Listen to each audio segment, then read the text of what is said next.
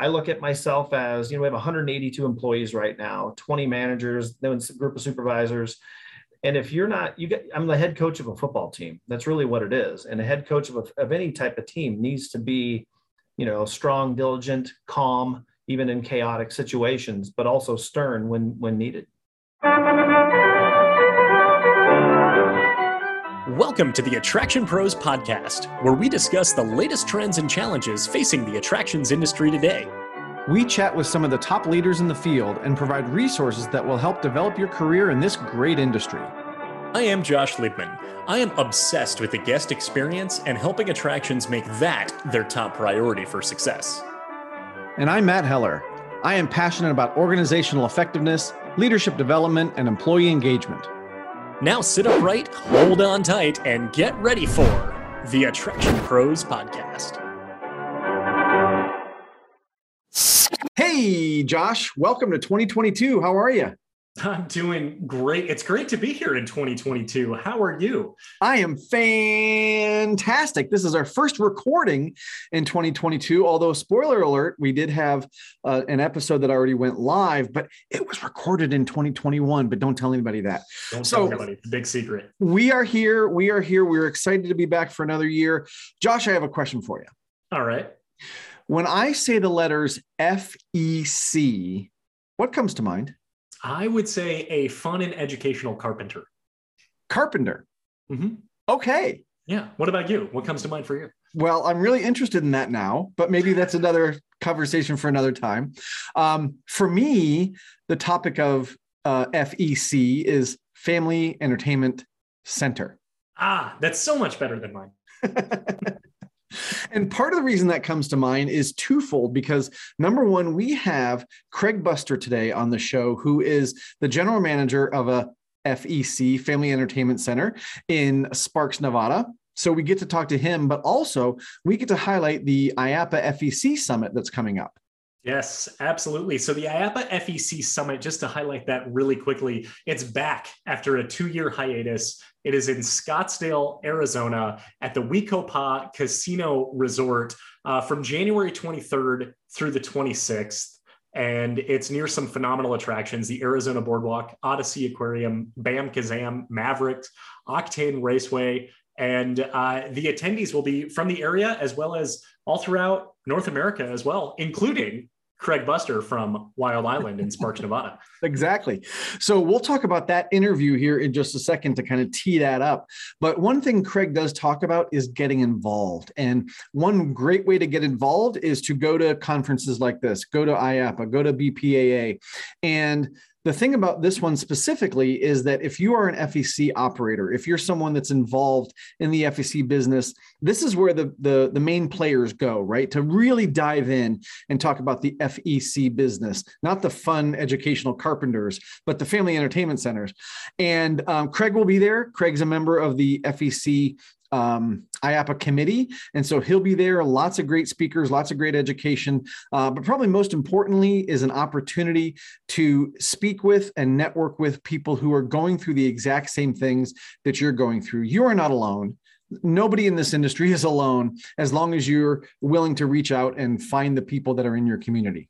Yeah. And the theme for this year's FEC Summit is designing the future and maximizing growth. And I just get pumped up from that title. Yeah. The speakers that are going to be there, the educational opportunities, uh, are, are, just absolutely going to be phenomenal, uh, including the, the keynote speakers. There are several several keynotes, uh, including Kaihan Krippendorff, who's going to be talking about being the disruptor, not the disrupted, which I know is something that you're very passionate about from a leadership standpoint, from a from disruptive leadership. Yeah, absolutely. Um, you know, and I think about what we've all been through over the last year and a half to two years. We've been disrupted right? That is absolutely what we've what we've experienced. So if we can sort of be proactive and take the bull by the horns and disrupt our own businesses really shake things up think about how we can do things in a slightly different way. Um, i think i am guessing that's part of the message uh, from, from Kaihan uh, unfortunately i haven't seen the speech and i won't unfortunately be there but i imagine that's what he's going to talk about. And to do that is probably going to be a competitive advantage for people as they move forward yeah.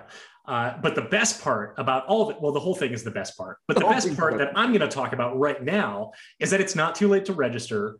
And we have an exclusive discount code for Attraction Pros listeners and viewers. You can save $200 on that registration if you register before January 14th. So if you go to iaapa.org slash FEC Summit, you can enter the code 22 FEC SMT 14 and you'll save $200. And by the way, if you couldn't catch all that, or if you're driving or whatever it is, that's in the show notes. So you can take your time and you can pull that up uh, on your phone, on your computer, uh, whenever you get a chance to uh, to pull up that registration page.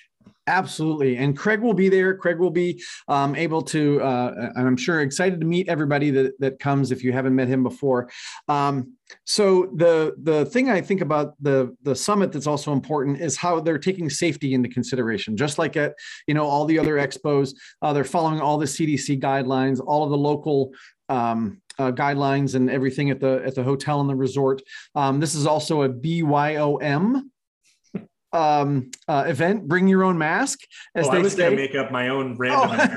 Oh. well, you you were so good at the FEC. I thought I'll just uh, I'll just give this one by myself. Um, but yeah, bring your own mask. There will be. Uh, uh, places where masks will be required. So make sure you have one that you you like that is comfortable. If you don't have one for whatever reason, there will be some on site that IAAPA will provide. Absolutely. But for today, we're talking to Craig Buster from Wild Island, and we get to hear all about his leadership philosophy, the culture of the team at Wild Island, uh, some of the innovative successes and failures that they've had over the years. And uh, Craig is just a phenomenal person, really interesting to talk to. And I'm really excited uh, to get to this interview with Craig. I am too. And you talk about culture, and you know, we asked him sort of where that starts, and he pointed to his heart. And that was just such a such an incredible uh, message i think that you know we we will hear more about. But he also tells some great stories about when their facility reopened. And i'm not going to you know uh, steal his thunder but just listen for that story about when he talks about the, his facility got to reopen after 80 days of being closed due to the pandemic. It gave both josh and i chills. So i hope it does for you as well yeah, that's a good foreshadow right there. So I'd say in the meantime, let's get to this phenomenal interview with Craig Buster from Wild Island. Hey, Craig, welcome to the Attraction Pros podcast. We're really excited to have you here today. How are you? Good. How are you? Thanks for having me. I appreciate it. Doing excellent. Uh, and we're really uh, looking forward to diving into this chat here. So, to get this started, Craig, can you give us a little bit of background? Tell us about yourself as well as Wild Island. Well, let's see. I don't know how deep I want to go about my things about myself, but uh, I'm big music fan personally. I love love live music, but uh, I've been out here for about 29 years. My history at Wild Island is uh, I started out as a go kart employee um, on April 19th of 1993, and uh, within two weeks, I kind of was digging the industry, and I went to my boss and I said, "Hey, the guys I'm working for, they're they're ripping you off." And he goes, well, What do you want to do? And I said, How about I terminate them and take their jobs? And he said, Okay. And the rest is history. Um, we've kind of grown from there. So uh, we went from having three uh, three outdoor go kart tracks and some uh, miniature golf courses, and of course we have a water park. That's where we began, and then we started just continually growing our FEC. And uh, fast forwarding to 2003, we opened up Coconut Bowl, which is adjacent to our property and uh, we've expanded Coconut Bowl twice since then, and now we're about 100. Oh, not about. We are 125,000 square feet indoor, plus our two outdoor miniature golf courses and a water park. That's very cool. Cool um, uh, start, right? You said, "Hey, look, I see what's going on over here. You know, we we've got to fix that." Um, yeah. I'd love to get your take. You know, looking at the history, and I'm always fascinated, but just by the term family entertainment center, because that can mean so many different things. It could be mini golf, it could be one go-kart track, it could be, you know, a place like yours that is continuing to expand that's almost like a small amusement park. Mm-hmm. So, kind of what's your definition of a family entertainment center? Well, family entertainment centers, I, I would agree with you. I think it fits the spectrum. It's whatever you want it to be, you know, or you can call it LBE, low, you know, location-based entertainment. Those are such inside industry terms you know outside the industry people just call us uh, you know what do they call us fun parks or things like that you know and uh, I, I, I wish that the word you know family entertainment center would stick a little bit because I think that kind of fits, but it also can be uh, it can be detriment to some businesses as well because when people hear family, they think okay, well the young adults won't don't want to come there when that's a good portion of our income and our revenue and it's a great demo for us. So um, it's definitely a, a, struggle there, but I would agree with you. I think it just fits a wide spectrum. I mean, if you have a miniature golf course or an arcade, sure, call yourself an FEC. Uh, you know, within some of the organizations I'm involved in, we've discussed this and went down that rabbit hole. And in the end, it was like, eh, call it whatever you want. You know, you guys can, you want to be an FEC, sounds great. we tried yeah. to fit some parameters in there, but it never, just never stuck. So. Yeah. So one of the things that uh, we noticed from your LinkedIn profile and your tagline, it says that Wild Island is the biggest little family entertainment center, and I think I can interpret what what that means without having visited. Is that it's little, but it's big, you know. But uh, curious as far as you know, is is this a marketing slogan? Do you use this to set guests' expectations as far as what they are going to be walking into when they come to Wild Island, and kind of how did how did that slogan really come to be? Well, that slogan really came to be because Reno is known as the biggest little city. So, uh, you know, we're close, we're 22 miles from Lake Tahoe, about two hours from Sacramento, and four hours from San Francisco Bay Area. And we draw pretty strongly from those areas as well. So I wouldn't say that we necessarily utilize that, but you know, it's kind of a it, it, it's catchy and people kind of like that. And uh, we we draw strong from you know people that want to come over the hill. You know, maybe parents are going to go visit the casinos, but they got their kids with them casinos kind of put in some arcades and things like that, but ah, we crush them. So they come to us, you know, and they want to, you know, have a good family experience, and then the parents can go out and have a good time at night as well. Yeah. Uh, Craig, just before we started recording, you said that you were in concrete before you got into the uh, FEC business and, and a go kart operator. So, um, I, am sure there's some jokes and some questions there about building a strong foundation, but um, I'd love to to kind of hear what it was that got you into the the FEC business. Like, why, why did you want to start, you know, working as a go kart operator? And then, what was that? What was that spark when you said, I just, I just loved being in the industry"? What was that spark for you? A good question. Um, so I was pouring concrete and I was kind of doing that through college and uh, living my life in a van for about six months out of the year because I love the Grateful Dead. But anyway, um, we, that's a whole nother topic beyond, beyond, concrete. Um, so my, I worked for a place called Jensen Precast. I was pouring, making septic tanks and DIs and things like that that you put underground. And then uh, the ownership came to me and said, "Hey, we have an opportunity for you." I really didn't have any clue what was going on uh, once I got into it, it just seemed interesting. And I figured construction wouldn't be a long term solution for myself. It just, that's a, it's a hard, it's tough, it's a tough life. It's a tough, a tough career choice. And um, I just didn't want to make sure, I didn't want to do that for the rest of my life. And I was going to school for business. So it kind of fit. And then as time just kind of went on, I just kind of stayed here and I really enjoyed the culture of it. And I enjoyed, I'm able to I, I, bring a very peaceful mentality to things, but I'm also able to bring to able I think that helps me deal with uh, the chaos that is an FEC or a go-kart track when, you know, unfortunately a fight will break out, things like that. So just over time, there was numerous little land, you know, little landmarks there that I just kind of was like, this is a pretty cool industry. And then I remember going to Fun Expo when that existed many moons ago. And I I was like, holy cow, there's a whole world out there. And I just felt that the industry was such a monster. And I just continued to get more involved over time. Uh, you know, we've been IAAPA members for 31 years, things like that. And I just started to like it. I didn't, I wasn't a typical nine to five, Monday through Friday guy. I mean, I do a little bit more of that now, but I still work my nights and weekends and I kind of enjoy it. Um, I, I, like being off on a Wednesday when all of you guys are at work. I can go get shopping done. yeah, it could be nice to have those those weekdays free to to take care of those. correct, those correct. Yeah. Um, one of the things you uh, you mentioned there a few minutes ago is that you said you have a peaceful mentality, which helps dealing with the chaos of running an FEC, which can come mm-hmm. in handy. You said sometimes if you have to break out a fight, uh, or break up a fight, not break out. Can you um, expand a little bit on really what that looks like and the importance of it and, and how that weaves into whether it's a service culture, the leadership culture, and the importance of coming to the chaos with that peaceful mentality? Well, I just think it shows the you know strong leader. If a strong leader comes bare, you know, on fire, running into a, a chaotic situation, there's you have no control of that situation.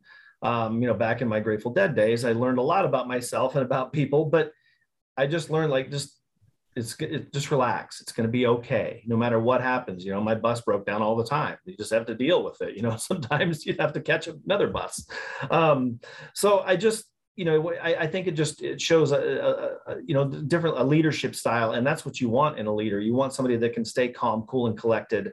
And we've had our fair share of some chaotic situations here, you know, with some injuries and things like that, and or as we, we mentioned, fights breaking out. I just think that it that's the kind of leadership that I I the kind of leader that I want to be. I look at myself as you know we have 182 employees right now, 20 managers, then a group of supervisors and if you're not, you get, I'm the head coach of a football team. That's really what it is. And a head coach of, a, of any type of team needs to be, you know, strong, diligent, calm, even in chaotic situations, but also stern when, when needed. Craig, can you go a little deeper on that coaching mentality? Because I think that's something that a lot of leaders talk about, but they don't necessarily embrace because maybe they don't have a sports background and they're trying to be kind of a coach and and um, coach people to a different level and even be stern when they have to. So, can you go a little bit deeper into that philosophy? Um, yeah, I mean, I, that's one of the exciting things about me is I love to de- I love to develop people, and it's hard. I, I, I think I fail more than I succeed, but I I just learn. You know, getting involved in the industry is like one of the number one things I will tell people is go get involved. I don't care what part it is. Go to seminars, go to the shows. You know, I understand it's a chaotic, chaotic, chaotic time the last couple of years, and it's hard for people to get away or whatever. But when you can, it it, it pays off tenfold. You know, and I I think that it has helped me continually grow as a leader, and it's helped my management team grow as well. And I've been able to kind of you know tweak them a little bit. Uh, when COVID first hit for us, I'll speak for us personally, March 17th, we closed at 10 p.m. I was here. I'll never forget that day. And I remember a couple days went by. and We just didn't really know what was going to go on. We ended up only being closed for about 80 days, so that wasn't as bad as um, as some people, especially our friends in California. But um, I told everybody, I said, I gathered everybody in a circle. We're all working. I made every we we continued to pay everybody, and we worked. And I said, all right. I said, this job is like a totem pole right now. I said, I just want you to, I don't want you to verbalize it, but I want you to visualize where you think you land on that totem pole. Do you think you're kind of one of the better managers, maybe at the top, or are you at the bottom? I said, okay, now what happens if we don't know what's going to happen, but what happens if I have to chop the bottom 20% off? Then where do you land? You know, things like that, I kind of talk to them about and just you got you have to help yourself grow. I will help you grow until the cows come home. I will work work hard for you but i need you to do your part as well. And uh, we teach ownership here. Even though none of us are true owners of the business if you don't act like you own this business every day then you can't work for me period. Uh, you have to take that ownership. And that's so so important. So we'll use the word we and people go oh do you own it? Well no but that's just our mentality so uh, hopefully I answered your question okay there. Yep. Okay. How can you foster that ownership mentality uh, from managers or from leaders or from, from employees when, like you said, they're they're not an owner in the business, but it, starting to to think and act like that, that then yields the results that benefits them and obviously, of course, benefits the owners as well, but benefits the entire group and team as a whole and the guest. Yeah, well, our our owners they they've they let us run uh, as long as we're doing a good job for them and making them making money and making you know kind of going in the direction that they want us to. Um, then th- we make a lot of decisions for the business. I mean, it, when it came to our most recent expansion, it was you know basically myself and my management team. The owners didn't have anything to do with it. They just said go. Um, culture i think is really key and culture starts at the top and you have to have a really strong culture and it you know we're in the people business you have to be able to you know get share that emotion with somebody, whether it's a success or a failure, and you really need to dive into that. Our managers have been here, I just figured this out, 14.7 years on average, which is great. I mean, I, I mean, I've been here a long time and uh, you know, people in the offices next to me, they've all been here close to 20 years. It's culture, culture, culture. We pound that into them and make them feel like they own it. I mean, we have L10 meetings to where we make decisions for the business that can really affect things in a positive or negative way. And when we do that, we either you know uh, celebrate the success or we dive into why we failed, and we just try to fix it. And we we try to fix things pretty quickly. Um, so I, it really really boils down to culture. Uh, you know, our ownership letting us kind of take the ball and run, so to speak. And then uh, myself and my counterpart at the water park, I think that we've done a good job in continuing to create that ownership culture and let them make you know big decisions for the company you know like hey we're going to build a go-kart track that's going to make x y and z dollars per year what do you guys think and some of the best ideas can come from you know a college kid that's a part-time supervisor for you um, we involve them in a lot of our, our you know we listen to them and you have to listen you can't just rule with an iron fist yeah craig you had a lot of really great insights in there and i'm curious if someone were come were to come to you and say look, I need to revamp my culture. Like people aren't listening to us. We don't know what's going on. You know, people are leaving left and right. Where do you think people should start with that culture transformation? Well, we all have one of these things right here. It's called a heart. and that's where it starts. As you truly need to be able to, you know, get people that are going to buy into what you're doing. Um, and just speak to them like a human. Uh, I, I, mean, I mean, I think that that is so so important you know we are leaders strong leaders in the industry and we run crazy businesses and everything but you also just have to really open up and be vulnerable at times to people and let them know that you are i'm just a human too a lot of times people come into my office and oh, i'm scared i'm like i'm just another human on i'm just we're just let's work together i, I want to go I want to go clean a table with you, and which I really love, by the way, and sweeping. big fan of sweeping, love it. But you know, I I want to work with them. I'm not. Just because I'm the boss doesn't mean I won't. I will get in there and let's get dirty with you. And and and I I think that there's pros and cons of that. Sometimes it can kind of open up to the you know a, you got to be you got to keep you got to keep boundaries there, I guess. But um, that's really just helped us uh, over time. When looking at uh, kind of this this ownership culture, and you talked about the importance of vulnerability, uh, sometimes there that that could be taking a risk if it comes to you know making a, a decision that turns out not to be you know a, a, huge success whether it's implementing new a new attraction or an operational strategy or, or obviously anything you know related to the business. Are there any favorite failures that you have that ultimately led to growth but uh, you have to reflect back on that and say we, we wouldn't be here if we wouldn't have had that failure favorite failures is a funny way of putting it because I don't know if anybody really has. Any Trying to spin it from an optimistic perspective. I, I, I, love it. I love it, man. It's great. But Yes, we do. Um, uh, the two uh, biggest favorite failures, as you would say, I, am going to totally steal. That's great. Um, it would be uh, when we opened, we originally opened Coconut Bowl, which is our family entertainment center. It was 42,000 square feet.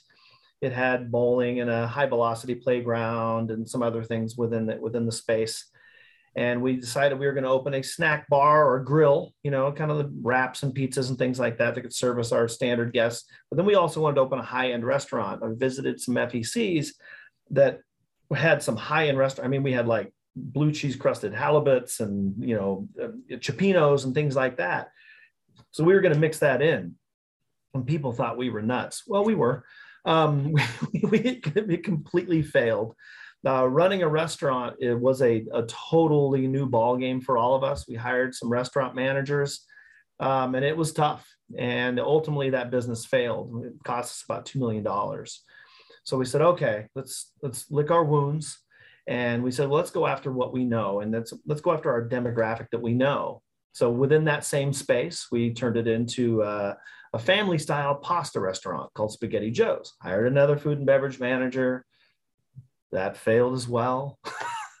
and at this point, we're about three million in the hole is where we what we had lost at this point, and now we're really looking our wounds. And uh, ownership's looking at me a little funny you know all right well hey we're gonna let's do blacklight mini golf. Because i know blacklight mini golf and it's still there to this day um, and you know what we learned is that the restaurant industry and you know when it comes down to you're opening a restaurant is that that first night you put all this advertising out you got to nail it and if you don't you're done and it was i think what we were doing was too modernized or too advanced for what the city of Reno, no disrespect to where I live, lived here for 40 years.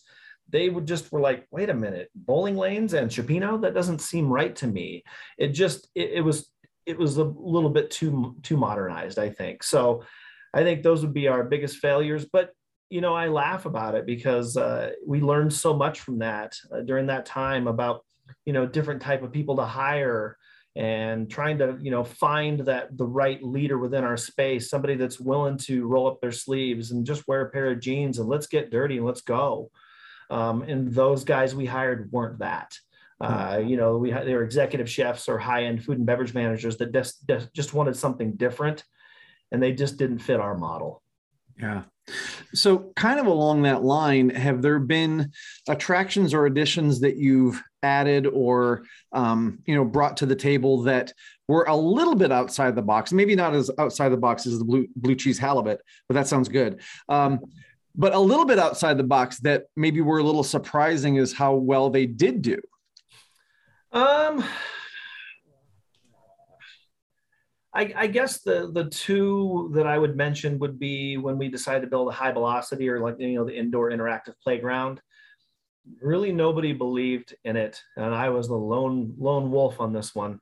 And when we decided to do it, and I just fit, I, I thought it would fit the typical parent, being a parent myself, like you know, typical American. All right, I'm going to go out and take my kid out, you know, and you'd sit down, you could watch TV, have a beer, whatever it might be and let your kid play, you know, almost run them, so to speak, you know, let them run off some of that energy.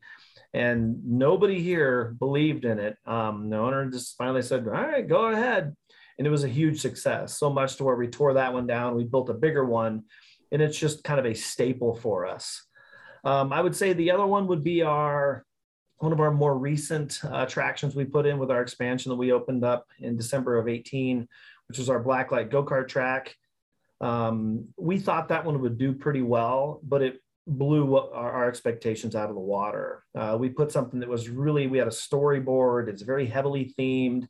Basically, you drive the go kart track and it takes you through a story. There's a hmm. waterfall. I mean, we really wanted to heavily theme it. I've been to plenty of go kart tracks and they just were, they're okay, they're nice, but they weren't, I wanted something immersive and, you know, and I think that it, it really paid off dividends people walk in that door and they look at it and they go, I want to do that. And they'll pay whatever, basically. so I think that, you know, as simple as go karts are and as old school and they've been around forever, they need to be redone. And it's been successful for us.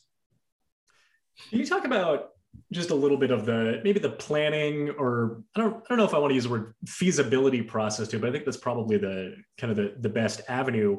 And, and looking at all the examples that you just gave from the restaurants that didn't work to the blacklight mini golf to the high velocity uh, to, to just all of that, what would you say would be the the breakdown of the intentional research and planning and, and feasibility that goes into it combined with the gut instinct and just the i would say that the knowledge that you have of your facility your guests and your demographic. I think you just have to know your community. Um, you know i we we've been watching our community grow grow grow grow grow you know, we're basically like the small, small little Silicon Valley now. We have Tesla, Google, Apple, Switch. I mean, they basically got out of California because it's too expensive to run a business, and Nevada gave them a bunch, uh, you know, tax breaks to move here. And we have a, had a we have a bunch of land in Nevada if you've ever driven through it. so, um, you know i think just you have to be involved in your you got to understand your community. You know our marketing team does a lot of stuff when it comes to them the demographics and things like that. They dive pretty deep into you know our google analytics and whatnot and we we make decisions based off of data. Data is huge and this industry struggles with that. But um, knowing the community, knowing the, what it needs, and getting to a point where you go, you know what, we need to grow. Otherwise, somebody else is going to move in our mentality has always been we want to be the gorilla in town, and we are. Um, and we will continue to be that way. We're the we're locally owned. We're very mm-hmm. proud of that. Um, we're very proud of what we've done here in little old Sparks, Nevada. Uh, half the time people don't even know where the heck we are. That's okay. That's fine. We're doing well. so, um, but you know, I think diving into the data and just really understanding your community. Uh, I think that you know it's no different than one of the the big chains. You know that Dave and Buster's main event, whoever it might be, round one. They go in and kind of vet that process as well within certain communities and decide that they want to put a location there. So uh, we just do that on a probably a little bit more of a smaller scale. Sure. Sure. Well, and Craig, you talked about associations earlier, and that's a that's a different community, right? I mean, you've got your your local community that you have to have to navigate and understand for your facility, but it's also the larger community, the associations that can help you figure out, you know, what do you do? What are those new things that you can put in? So, can you talk a little bit more about your your involvement, like in IAAPA and and other associations, and how that's helped maybe you personally and as a business? Yeah, so I'm uh, I'm on the IAAPA FEC committee. I'm newly on there. It's something I've always thought about doing, but I wasn't sure if I necessarily had the time for it. I've been involved in the BPAA as well.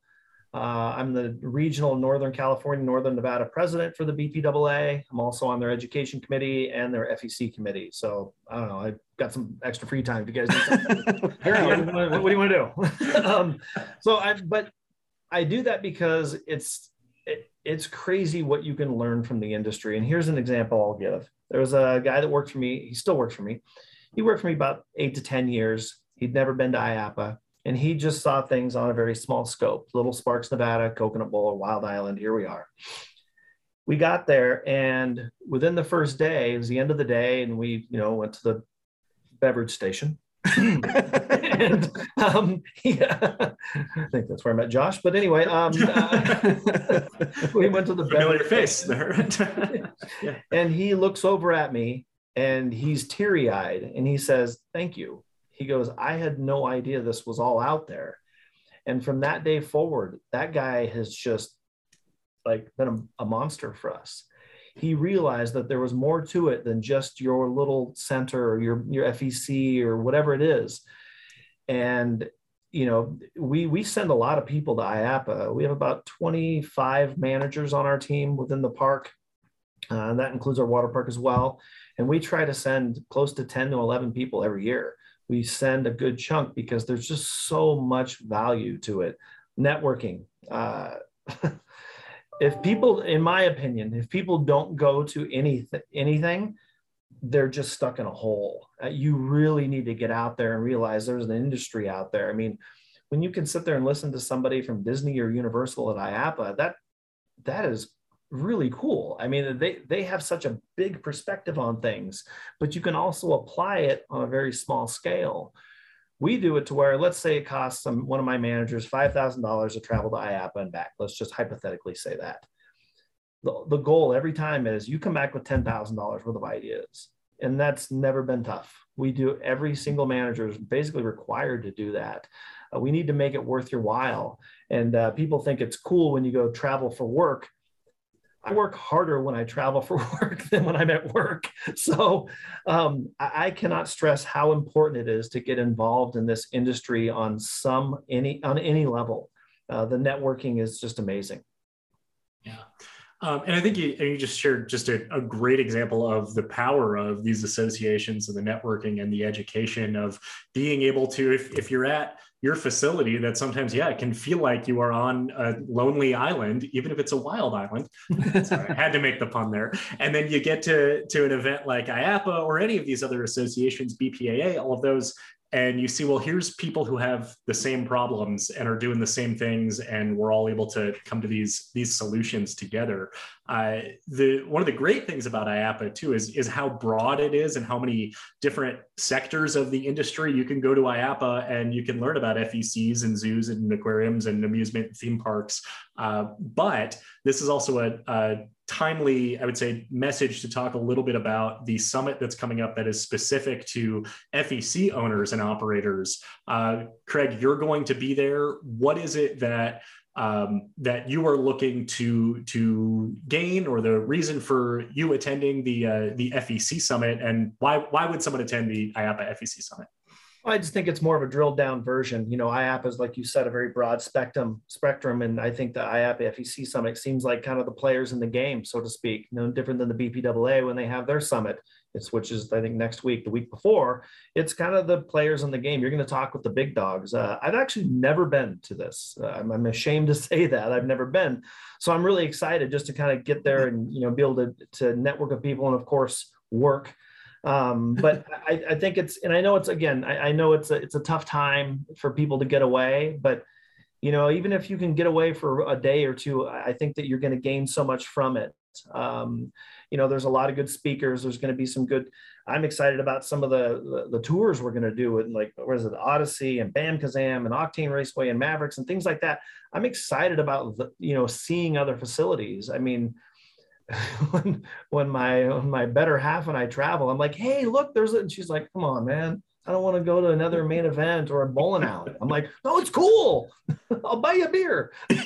so, um, you know, I, I think that I think people need to get involved. They haven't had this summit in two years, and I think going will be very ben- beneficial to anybody that goes. I can assure you of that. Yeah. And Craig, you said that you work harder when you're at those events uh, versus uh, being back at work, and I, I know that's uh, you know a bit of a euphemism, but I, I totally understand what you're saying. You work differently, I'm sure, in the in those in those instances. And you also mentioned that you kind of challenge people if you're going to spend this much money to send them there, well, you're going to come back with you know X amount of of ideas that we can implement. So I think my question is when you're going to those things, how do you know what those great ideas are? Or is it just that you you come back and you implement some things and like you said you have some favorite failures and maybe it doesn't work but maybe it does and on average it's it's a bigger return on investment than a detriment. Does that make sense? Yeah. Yeah. Okay. yeah. I think it does. Yeah. I think it does. Um, you know, we, yeah, we just come back, we'll vet the process. And typically what happens, we come back, we have our weekly manager meeting and all the people that went to IAAPA are just on this crazed high, just nuts. And everybody else is like, all right, slow your roll. You know, we've been grinding it out here, getting screamed at by, you know, a guest or whatever it is. So slow down. And then we'll just start vetting the process. And then you start over time, you had come back with 10, 15 ideas or whatever it is you know maybe it's a new game or a new attraction or a twist to this attraction. And then over time you start to go well maybe this one just gets kind of pushed out. And then that that list shrinks. And then we go okay then we start implementation within you know we start talking about it at our l10 meetings which when we really drill down into things um, and try to try to figure out how we're going to make that work. Um, but yeah we still kiss frogs constantly. You know we make mistakes. Uh, and if you don't make a mistake you're not learning and that is one of the beautiful things of, uh, of our leadership team here and within our ownership is that you know we we always say and this comes across weird we promote mistakes. Um, you know i used to tell people i said hey if you pinch yourself does it hurt? And they go yeah. I said because you're human. You're going to make a mistake and that's okay. Let's just, let's learn from it. That's it. And let's not do that again. Yeah. you know i've made my fair share of big money mistakes and just have to keep on trucking yeah, uh, and you also uh, talked a little bit ago about you know how the uh, the importance of data in making these decisions so that they're calculated risks. You said that data is huge, and then you said our, our industry struggles with that. I'm wondering if you could expand a little on that. What data does the industry struggle with, and why do you think that is? Well, I think CRMs are very important, and the problem with the family entertainment center industry is we don't have one point of sale you know, like for us, we have six point of sale systems. Mm. Um, our water park has one. So being able to utilize that that you know, customer data to really manipulate. Okay, I want to be able to get more, you know, 20 to 30 year olds from 6 to 10 p.m. in our arcade and having some of our new cocktails. You can really drill that down. I think with uh, you know, I think cookies are with cookies going away, you know, on the magical interwebs um, and things like that, you have to have that first party data. And it's funny because I talk to everybody in the industry and I'm involved in the FEC 20 group and everybody's like, ah, we don't really use, you know, well, we, yeah, we'll send some emails out to people. It's like, well, I want to be able to pinpoint the newly married couple with two kids that are under 10 years old that live within five miles of here. So without that data, you can't do that. So we are in the process of finding somebody right now that we can kind of take all of our data and put it and conglomerate into one area um, and hopefully be able to utilize that data to you know feed our marketing team. You know any good facility is spending a decent chunk of money on marketing and they can only do so much instead of shotgun marketing you know or radio or digital billboard which they they have their importance as well. We utilize both but you need to really be able to be within that digital space be able to pinpoint certain things. Or if you want to do a special like you know friday nights are slow. Like for us friday nights have been good but not great so how can we make that better? Well, who comes on Friday nights? You know, we have also we have Wi-Fi CRM as well. So if you log into our Wi-Fi, I get your information, and we can take that information and go, okay, who's coming on a Friday night between six and ten? Now, how can we expand that and find you know lookalikes and things like that? Our marketing team. Uh, does a great job with this, but we just need to provide them with data, and that data comes down to you know just email, birth dates, uh, you know, zip codes, those those basic things like that. And it's hard in this industry. And I, I meant, Josh, the reason I say we struggle with is because most FECs just have too many point of sales, and everybody just throws their hands in the air and goes, "Ah, forget it.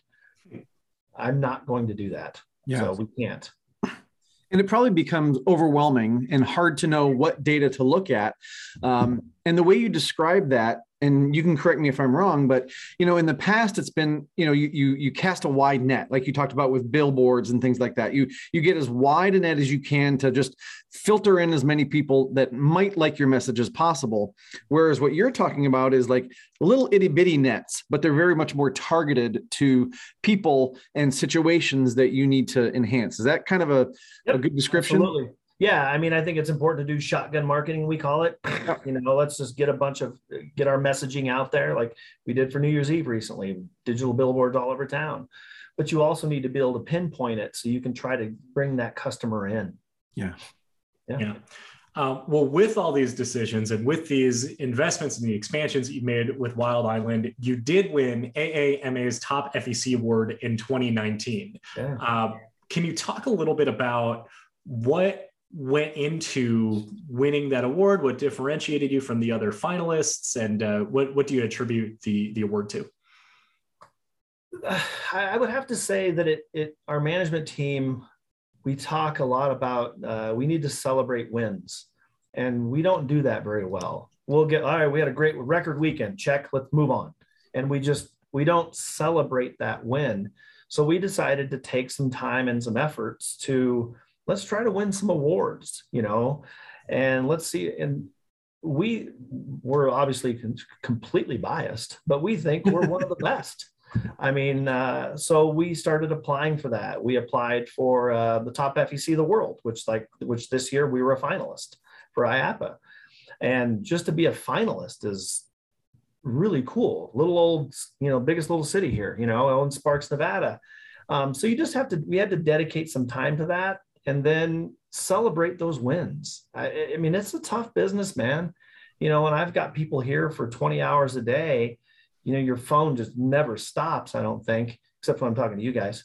Um, so it, it, it's a tough business to be in and you got to celebrate those wins. And I mean, you need to stand up and clap and jump on a table, whatever you need to do, or have a shot, whatever it is you need to celebrate those wins. And I think that's really, really important. It's easy to get stuck in the grind. So we started focusing on trying to not be so humble and put ourselves out there a little bit more. And uh, when we won, we were surprised. Um, we really were. And then um, I think everybody else was too, because uh, some of the other people were like, "Who are you?" which was which was great. Um, people know who we are now. I think people always have for a while, but now that we've really put ourselves out there, uh, but yeah, the top FEC of the world being a finalist for that was just super cool. Yeah, congratulations on that and your win in in 2019. Yeah. Uh, very, very well deserved. I got to get out there and, and, and, check you out at some point. I, you know, have not been out to Reno for a long time, but would love to, to stop by. Um, but I want to go back to something you were talking about with your management team because you said a lot of folks have been there. I think you said 14.7 years right. on average, which is amazing. Um, but I'm also guessing there's new people that are coming in and new managers and people that want to want to make a career of this industry. So, what do you find? Is some of the most common advice or guidance that you're giving to people that are trying to, to kind of break into the industry besides going to IAAPA? Which is very important. Yes. Um, yeah, that's a tough one. I just think you have to come into it with an open mind. You got to be able to work. Um, it's it's it's it's a it's a tough industry, but it can be extremely rewarding. You know, I think that if you kind of sit on the sidelines and just kind of coast, when you go when you drive home at the end of the night, you might not be as rewarding, but you can make an impact. People, we're creating experiences. I don't care if it's Disney or the smallest little fun park in the small town. You're creating experiences for those people. And you have to think like that every day that that family's coming in and they're they're just so excited to be there and even though mom and dad might get angry at some point at their kids they're still going to remember that, you know, and they need to take home something and making sure that their last memory is a memorable one, usually at a redemption store, that type of thing. Mm-hmm. So I, I think you're, you're creating experiences, creating memories, you know, I mean, uh, we've done, uh, we've done wakes here, we've done weddings here, we've done everything in between. And it's, it's, those are memories that people will never forget. And I think that that's one of the biggest things that people just kind of overlook in this industry I mean, you know, we have like we have senior bowling leagues here. We have 46 bowling lanes. And those are memories for those people when they come in, especially over the past couple of years when people are finally able to get out again. I mean, when they first came in the doors, and I'm going to get off track a little bit, sorry, but when we finally reopened after 80 days, I stood at the front doors, they opened up the doors, and people came in, and I'm like, hey, you know, so and so, blah, blah, blah. And they all all these nerdy bowlers get down there and they're getting their bags out. That first ball hits the pins and the whole place erupted and people are just clapping. I mean if you don't think that that's powerful then you get out. You shouldn't be in this industry. And i walked away. I was crying. I'm like oh geez oh, ah. i had to i was crying because it was like that's cool. We, we, we create memories. I mean, you've got an 80 year old bowler throws the ball down slower than heck and it finally hits the pins and people just erupt with, with so we blew that. I wish we would have made it our reopening a bigger experience, a bigger deep balloon arches. And I don't care. We would just, we should have just blown it up. So I think that'd be my biggest thing is that you got to remember you're creating experiences for people. Yeah. Thank you for sharing that. Uh, that that story gave me chills a little, and it's me just a bowling ball hitting the pins. What it you know what it's supposed to do, right? But it you know is uh, such an overwhelmingly emotional moment for so many oh. people who had and, and we thought 80 days was a really long time now we're you know about to hit two years in this in this pandemic here and yeah. some people still or many people still have not uh, uh, gotten out and uh, I, I would say brought their families to have fun again and you know all for of course justifiable reasons but you know you make such a good point of you know there it, it can get lost on in the day to day that when you come to work and your job is to serve guests who are having an experience and seeing a family entertainment center, or an amusement park, or a water park, or whatever it is, uh, that it becomes very normal and very routine to see people who are out and having fun and enjoying themselves. And you sometimes need to kind of project yourself onto the guest of this is this could be their first time out in you know could be in, in two years or in 80 days or in a long time and and put yourself in that guest's mentality of they are here for that experience and uh and recognizing that, that what you do is really exciting right? And uh, when, when my managers get into that negative space i tell them i say go upstairs take your work shirt off put, or put on something that's not work related come downstairs and just walk walk around and look at people just look at don't look at it from a business perspective. Just watch people. Watch the expressions on their faces. And they'll be like all right i get it. I was in a bad place. It's pretty cool. I'm like yeah come on. Yeah. And I, I, think that's you know it's it's important that you have to keep that perspective. Yeah. Um, one of the other challenges, one of the many challenges that the that the pandemic has brought on too, has to do with staffing and employment. And you talk about uh, you know the managers and the leaders that you have that that have uh, you know significant you know tenure at Wild Island. Uh, how have you been impacted by those challenges, and how have you navigated those as well? We're no different, man. I'll tell you that. Um, we're just no different. But it's uh, interesting. I'll share another story if that's okay. Is I had one of my supervisors. Uh, he's 22, part-time college kid comes up to me and he goes, You know, we do a pretty good job here. And I said, Yeah, why do you say that? And he goes, You go everywhere else in town and people have really adjusted their hours or they're closing on Mondays and Tuesdays and all that. He goes, We've done none of that. He goes, You guys have set it up to where we've it's been business as usual. Now it hasn't been easy. We, we a lot of smoke and mirrors, you know, but um, I, I I think that that goes down to uh, a lot of different things. We constantly have dealt with like let, us do let's do bonuses for people. Let's do cash bonuses if you cover a shift. Um, our culture has paid off dividends for that you know? Uh, we have you know kept we kept everybody on. During when we closed we nobody went away. And everybody everybody within our leadership team was allowed to work as many hours a week as they wanted. Salaried had to work their 40 um, but we've just constantly touched base with people. Uh, the words please and thank you go a long way, even though, uh, in my opinion, the younger generation doesn't quite get the please and thank yous that well. Um, we still say it and it's important that you you show that and you know be vulnerable you know i had a conversation with one of my, my mechanics yesterday and the guy just kicks butt for us and i you know we have to wear a mask when we're on shift and i pulled my mask off and i'm talking to him i said you get brought up a lot with our management team. And he's like, I do. I said, well, it's it's either good or bad. Which one do you think it is? He's like, I hope it's good. And I just told him how much I appreciate what he does. And the kid works his butt off. And that goes a long way, you know, coming from myself that when we're standing in high velocity and he's trying to fix one of the vacuums in there, or whatever it is.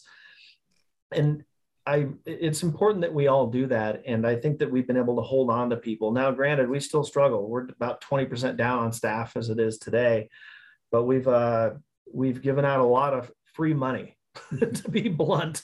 You know, hey, you showed up today. Here's 50 bucks. We'll feed everybody on a weekend. So they don't eat here. We'll get something from, you know, an outside source barbecue place or whatever it is, and we'll just cater the whole day for the staff. Just those little things. A lot of employee events. We have a lot of that type of stuff. Employee incentive programs. So we we we spend a lot of time and energy on trying to make the experience good. We know that it's changed, especially over my 30 years of being in doing this and that younger you know generation has changed and we need to adapt to that instead of complain about it just adapt to it you have to figure it out talk to them they'll tell you what the heck they want Absolutely. Yeah. I, I find way too many people are trying to look at it through their, as I call them, old and cracked lenses, right? Mm-hmm. Instead of looking at it through the the younger generation's lenses, because they'll tell you, you know, kind of kind of how to how to operate. Um, but I'm curious, since you you've had so much uh, experience, been there for 30 years, you talk so much about culture, talk so much about what what great things you're doing there. But what if you weren't in this business? What would you be doing? Oh no, man. Would you be at the beverage station? yes. I I I don't know. I think that I would probably be in some type of leadership role within a company, but I don't know what it would be. I really don't. I, hopefully, I wouldn't still be pouring, pouring concrete. No disrespect to anybody that does, but it just wasn't for me, man. But I don't know. I think I would be in some type of leadership role because I think that's the most rewarding. You know, uh, many moons ago in my first marriage uh, when i got married uh, the dj told him not to say anything and he gave one piece of advice and it was a great piece of advice. And i he starts talking he goes Craig told me not to talk but i have something to say. And i'm thinking i told you don't talk let's play music. And he said you know you need an imaginary time card in your in your in your pocket and when you when you go to work you get into the garage about to get in your car you grab that time card you put it in there you go to work, and when you come home, you take that out, you put it out in your home. And uh, we've always, uh, I've always done that. I still do it to this day. I just did it this morning. I put my stupid imaginary time card in there, you know, trying to separate those. That's been harder over time, but uh, I just think that being a strong leader, it's not going to always work out that way. I'm going to continue to work even when I'm at home. So I've broken the DJ's rule, but it's it still can be a good thing that you you try to do from time to time. Yeah, yeah, that's such good advice too, and has become increasingly difficult with more and more people working from home. That it's it's uh, it's something that needs to be an intentional reminder. It's something I always try to work at and definitely far from far from being fully there, but uh, um, but uh, it, I appreciate that reminder. I'll say that work life balance. Exactly, exactly. Um, so, Craig, as we start to wind this down here, if people wanted to uh, get a hold of you directly, or if they wanted to learn more about Wild Island, where would you send them? Uh, then go to our website, wildisland.com. There's, there's plenty of information there. Uh, my contact information's on there, or you're welcome to email me. Let me give out my cell phone address. I'm just kidding. Um, it's no, been done. uh, my email is cbuster at wildisland.com. Pretty easy. B is in boy, by the way. Yes, my last name is Buster. Nobody believes that. Um, so yeah, cbuster at wildisland.com or just go to wildisland.com. Excellent. Craig, this has been a fascinating conversation, and we really appreciate your time and all of your insight. Do you have any sort of last final thoughts for uh, for our listeners?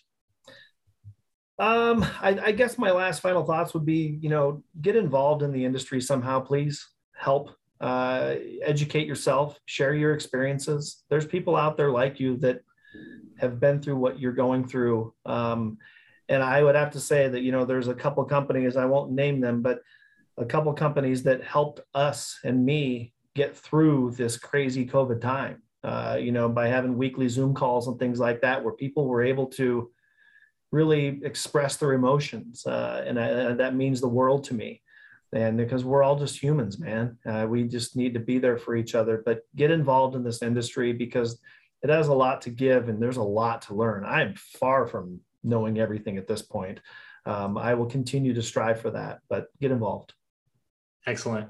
Well, Craig, thank you so much. Uh, we really appreciate the opportunity to chat with you today. So, thank you for being here. And for everyone out there who is watching and listening, just remember we are all Attraction Pros. Thanks for listening to the Attraction Pros podcast. Make sure to subscribe so you can tune in when new episodes release. And even better, please leave us a review on iTunes. For more information, visit attractionpros.com.